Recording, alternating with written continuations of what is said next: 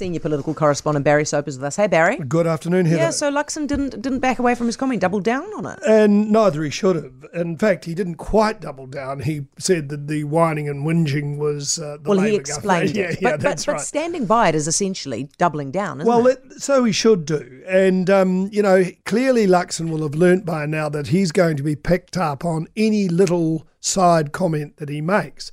Um, you know, when you uh, suggested earlier that uh, maybe he should go over the head of the media, um, in fact, I've always felt that politicians should never do that. What they should do is cultivate the media to some extent, get to know the media they're dealing with, and uh, you know they, in the end, would be better off. And unfortunately for Luxon, in a way, uh, he hasn't been around long enough uh, to get to know the media very well. And I think the downfall of Jacinda Ardern was the fact that even though the public felt that she really knew the media, she didn't know us at all. Yeah. So, you know, I think uh, there's, it's very important for leaders to know who they're dealing with in the media. Barry, yeah, look, And I, that's not that they'll, that they'll suppress that, anything. You're but- saying that as somebody who's a rational member of the media, there are some members of the press gallery who are asking the National Party questions, comparing them to the Nazis based on comments around having more babies. It- There's no That- point. that's there's no point trying to cultivate these people because they are so far woke. It's just a lost cause, Yeah, isn't it? Uh, Well, yes, it is. Uh, that's uh, to some extent uh, to, but I think it's worthwhile cultivating the media to understand where the media is coming from, and I'm not talking about uh, pimply faced kids fresh on the block. That's who's in the Um, press well, gallery. no, not always. No, no, there are more senior people in the press gallery. There are not just young That's kids there. That is a fair point. You know, I think that uh, they should know who they're dealing with, and I think generally when they go out on an election campaign, uh, and the campaign proper, don't forget, hasn't started yet. But when it starts, you'll get much more senior members of the gallery out following the leaders, and therefore you'll get much more rational comment or whatever uh, coming back through the leaders without this unfiltered crap that we hear from time to time. Okay, I still disagree with you on that, but I really appreciate your take on it because you've been around a hell of a lot longer. The Gore Council, have they voted on getting rid of the chief executive?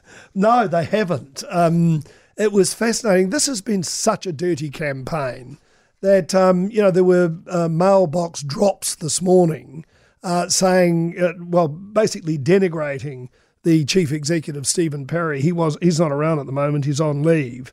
Um, and the heading of the letter references Parry's ability to work with people, including mentioning a review of staff turnover and the known costs that ratepayers have had to pay out because of his leadership Yeah. of the council uh, in the administrative sense.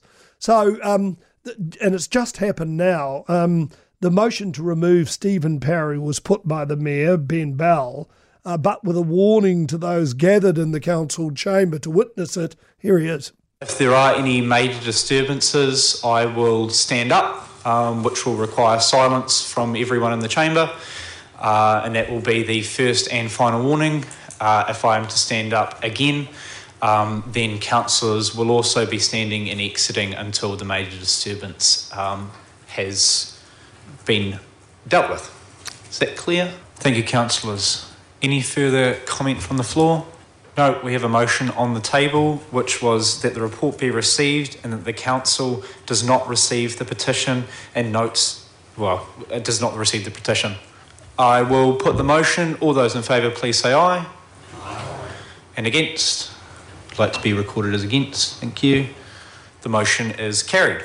So Ben Bell wanted to receive the petition. Yeah, he wanted to receive it to get rid of him. This is from the very mayor who is supposed to be leading this new unity council that's going to try and iron all this stuff out. Yeah. He is he's the, the single guy trying to receive the petition to get rid of the, the See, chief this, executive. This standoff between Oh, the mayor and this long-standing chief executive is never going to come to an end because you've got this young man essentially saying uh, to the chief executive, uh, "Look, I don't vote for you. I want you gone." There was a petition. A mail drop went out today. Uh, Four thousand eight hundred members of the petition. But if you look at how that petition was made up.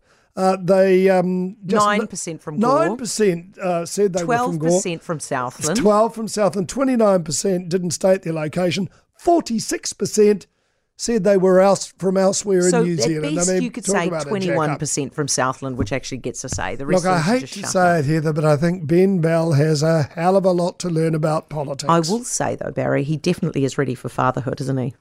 Fatherhood? Well, he sounds like he's ready to talk to the children, isn't he? yes, well, that's right. Yeah, I'm sorry, I missed the point. Yeah, absolutely. so, what do you make of the therapeutics bill being back before Parliament? Well, look, this was a very controversial piece of legislation. It's been the, to the select committee. And uh, I've read with uh, great sorrow a couple of women who have terminal lung cancer, one of whom was in the Herald this morning, had never smoked cigarettes, but was diagnosed. And what they were doing is that they were importing an unfunded cancer medication called uh, Tagrix from Bangladesh. And uh, this therapeutics bill, God only knows whoever drafted it, uh, refused to allow people to uh, import medicines like this, even if they've been prescribed by their doctors. Now, uh, this woman has had a very good response to it, the one that was quoted in the paper this morning. Yeah. And um, so finally, they've come back and they've um, reported it back. And you see right at the end of the press release that they're uh, going to change the bill to allow Oh, these sorts of drugs to be imported. Why on earth they even thought in the first place they shouldn't be imported, goodness only knows. yeah, I don't think they were thinking. Barry, thank you. I appreciate it. This is Barry Soper, our senior political correspondent. For more from Heather du Plessis-Allen Drive, listen live to Newstalk ZB from 4 p.m. weekdays or follow the podcast on iHeartRadio. 90% of parenting is just thinking about when you can have a break. And when you do take a break, enjoy the Parenting Hangover podcast. They go together like a tutu and jandals. We've said from the get go, we ain't parenting experts, No. but it's cool to hear what is your neighbour doing? What do they say? A problem shared is a problem halved. Oh, that's good. Not that my children are problems, a- but I feel better talking about it. The Parenting Hangover with Clinton Jordan. New episodes every Thursday on iHeartRadio or wherever you get your podcasts.